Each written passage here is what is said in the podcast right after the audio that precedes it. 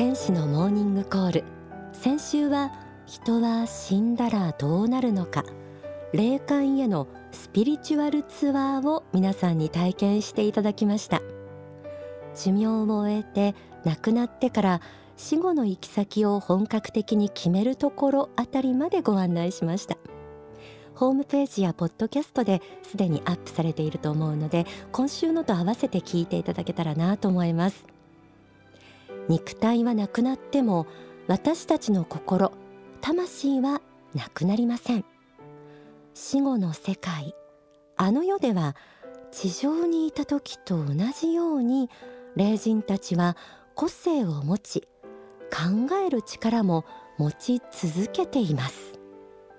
こうした死後の世界霊界の存在。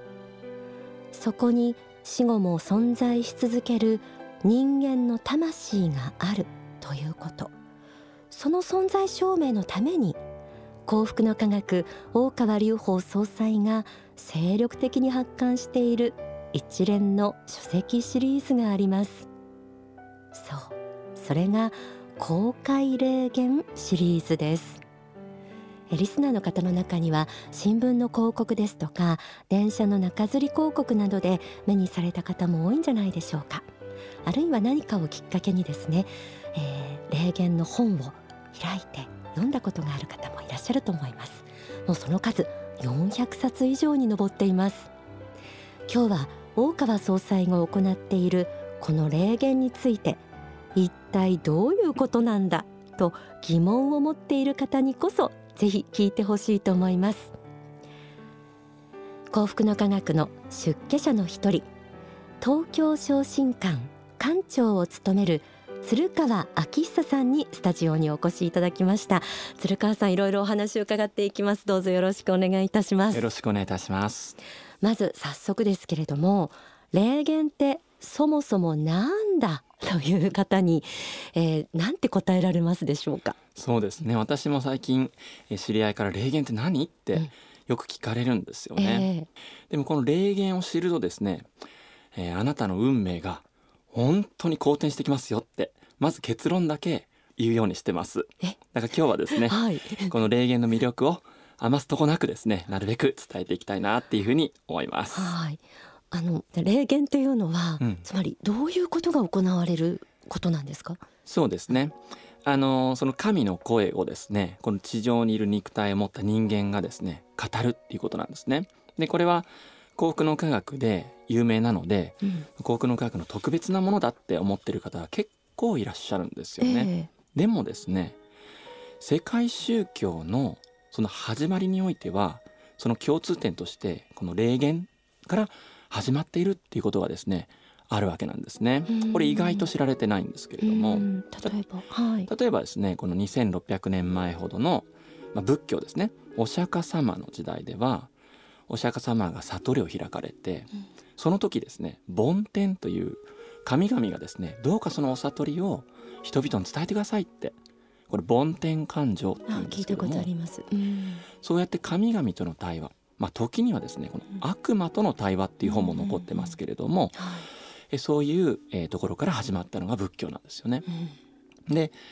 キリスト教においてはどうか、まあ、これ2,000年前のイエス・キリストですけれども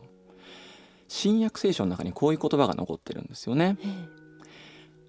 イエスの言葉で「あなた方が聞いている言葉は私のものではなく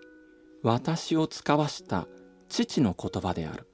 っていうのが書いてあります、うん、つまり天なる父の言葉をイエスは人々に伝えてたっていう、まさに霊言をしてたんですよね。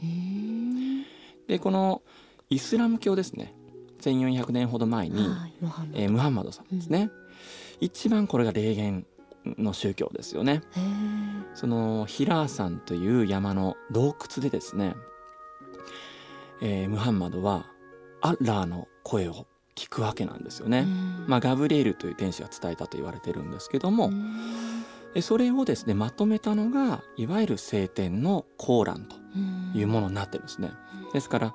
世界宗教の共通点としてはこの霊言から始まってるっていうところをですねまずはちょっとご存知、えー、なっていただきたいなというふうに思うんですね。今鶴川さんは神の声をこう下ろして伝えるっていうふうにおっしゃいましたけれども幸福の科学で行われている霊言はさまざまな人の下ろされてるようですけれども、まあ、今はちょっと大きい話をしたんですけども、うん。はい。まあ、20世紀の前半にアメリカで江戸川慶氏っていう方がいらっしゃるんですね。まあ、眠れる預言者として今は有名なんですけども対抗催眠をかけてですね喋らせるとですね驚くことに天正輪廻を語ったり、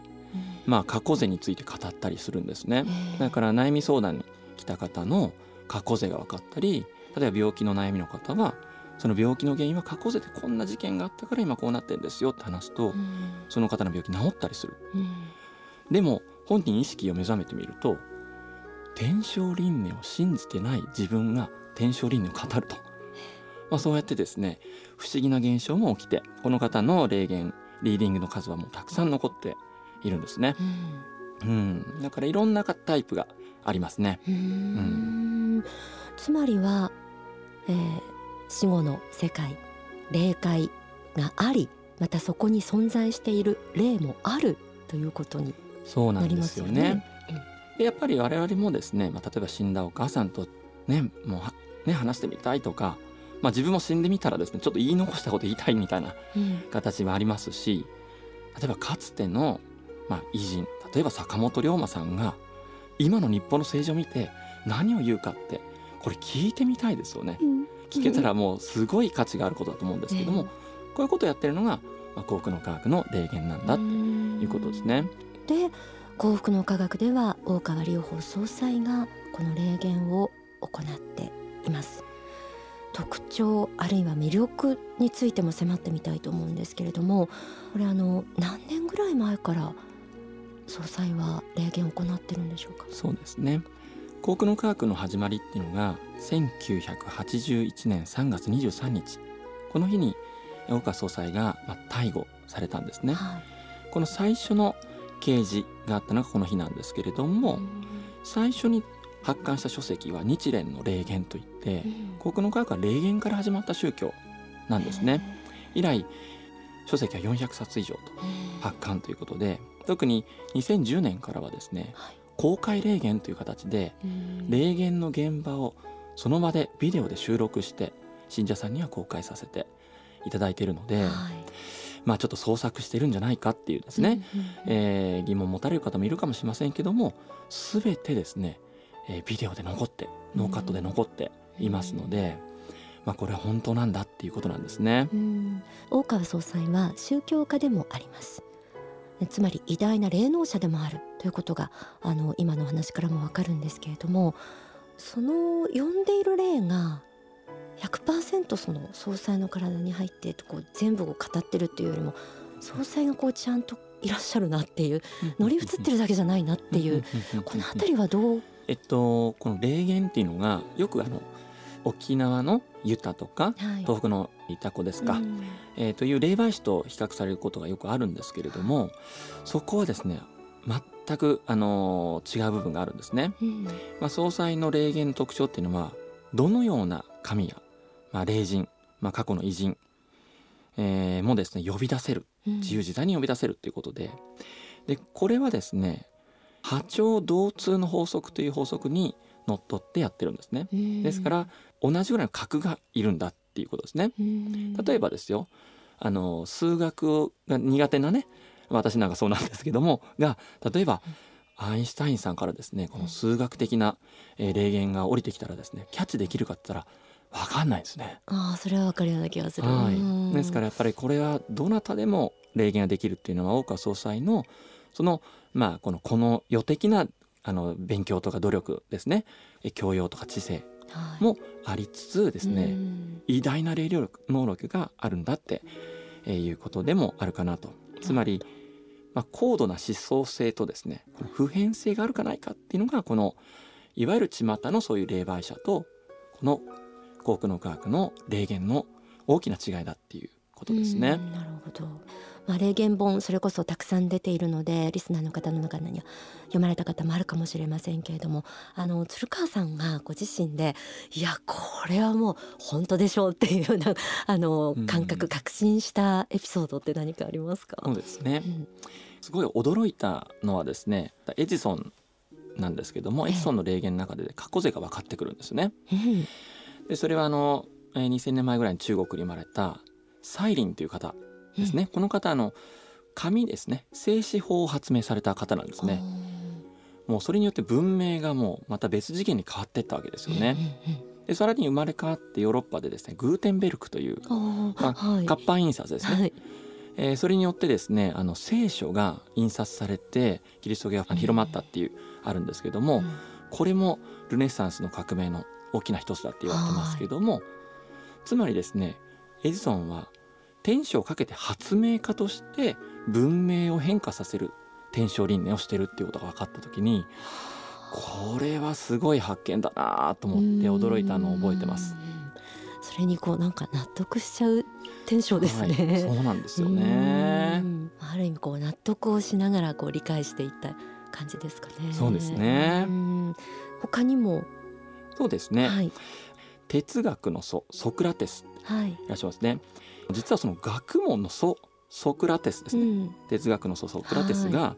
い、実は大門という守護霊と日々会話をしてたっていう記録はもう有名なことなんですね。すね。はい、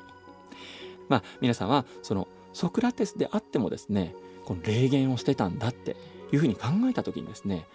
世界の常識がガラッと変わっていくと思うんですよね。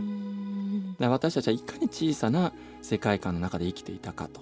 でもあの世とか霊というの神というのを認めた時にものすごい自由自在で広大無辺な世界観の中に人間って生かされてるんだっていうことがわかるんですよね。なるほど。さてこの霊言シリーズなんですけれども先ほど冒頭で鶴川さんはこの霊言を学ぶとあなたの人生変わりますよこう断言めいたことをおっしゃいましたけれども、はい、何が学べて何が得なんですか？そうですね。ここ話さないといけないえまずですね世界の未来が見えてきます。で大川総裁の霊言の中には各国首脳の守護霊霊言っていうのも数多くあるんですね、これ驚きなんですけども。でこの方々にはマスコミであってもインタビューってめったにできないですよね、でしたとしても本音を言ってるかどうかわからないですよね、でも守護霊インタビューではその各国首脳の本音を聞き出しているんです。つまりこう大スクープの 霊言というものがあるわけなんですね。はい、霊界の中での大好きそうなんです、はい、でその霊言を取ってしばらくするとですねそれがこの世の中において本当に現実化してくるっていうことはずっと続いてるんです確かにそうですね。ですからこれを最初に知っておくのと知らずに、えー、不安の中歩むのとでは人生はまるっきり変わってしまうということですよね。さらにですねこの霊言のすごいことはですね私ここはちょっと力入れていたいんですけども、はい、今世界はいろんな宗教戦争とか民族紛争で、まあ、混乱してますよね。だけどこの世界がこの霊言によってですね争いをやめて一つになっていくことができるっていう、うん、ここが、え大事なんですね、うん、どう結びつくんでしょう、世界ではですねあのー、一番問題なってるのの中心は一神教と言われてるんですね。一神教っていうのは熱心に信仰すればするほど排他性が出てくるんですね。他の宗教は間違ってるって。で先日ですねアフリカのウガンダという国の、まあ、幸福の科学の信者の黒人の方がですね、えー、おっしゃってたことがあるんですよ。はい、で自分の国では、まあ、イスラム教徒と、まあ、キリスト教徒の、まあ、原理主義者にあたる方なんですけどね、えー、もう内紛が絶えなくて大変だったと。でアフリカではそういう国が多いんだと。だけどもこの幸福の科学の教えを見たらですねそのイエスが天なる父と呼んだご存在、うん、またえムハンマドがアンラーと呼んだそのご存在は、うん、地球神エルカンターレとして同じなんだって。この教えによってイスラム教とキリスト教徒は、みんな家族として一つになれるって、団結できるってこれが我々の希望だって言ってですね涙を流して喜んでる姿をちょっと聞いたんですね。なるほど。民族対立宗教対立のところを超えるその思想、うん、そして宗教であるっていうところを。ああなるほど。え今日は霊言について突っ込んだ話をですね東京昇進館館長鶴川明久さんに伺っています。ではここで大川隆法総裁の説法をお聞きいただきたいと思います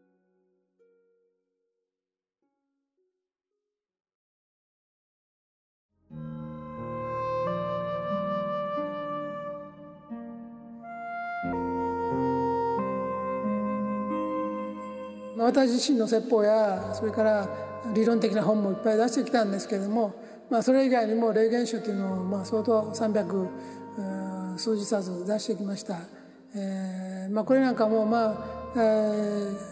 そういうものを出さなくても私の考えとして、まあ、教えとけば十分でないかと言われる方もいるし私もそう思って十何年ぐらいそうしてた時もあるんですけどもやっぱり、えー、だんだん若い人があの生まれて大人になってくるとですねその霊言なんていうものをまた知らない人が増えてき始めて「えあの世ってあるの?」と「死んでも人間としての個性がそのまま残ってるなんてことはあるんですか?」えー、脳が魂なんじゃないんですか?」とかですね脳が停止したらそれは人間として終わりなんじゃないですかとこの辺りがもう当たり前で常識だと思ってる人がすごく増え増えてきて。だから魂だとかあの世だとか思ってるのこれ脳の作用神経の作用だと思う人がいっぱいいるのでじゃ焼き場で焼かれてからでも思考力が残ってたらそれはそうじゃないということになりますねと。いうことで霊言集のというのをまあ数多く送っています。その中には私の考えとは多少ずれてるものもあります。その人その人特有の考えがありますのでずれてるものもあるんですけれどもそういう意味で、えー、競技の統一というところで難しくはなるんだけどもその個性この世で個性が違うように死んであの世に帰っても個性の違いがそのままあるんだということをお教えするためにたくさんの本を出してきました。えー、それはどういうことかというと皆様方が今世生まれて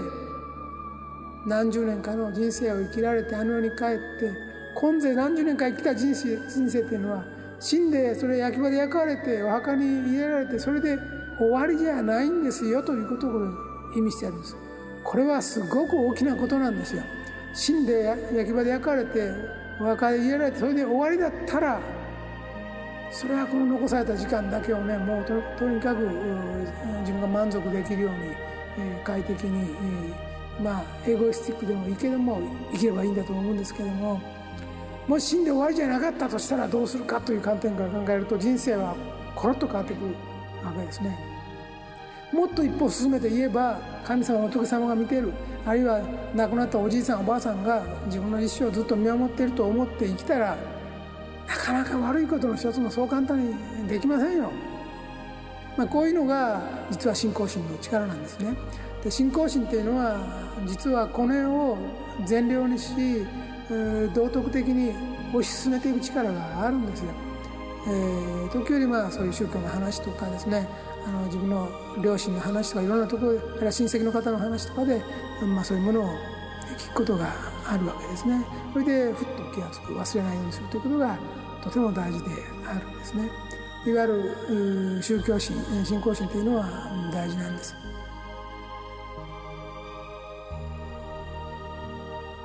お聞きいただいた説法は書籍伝道の方に収められています。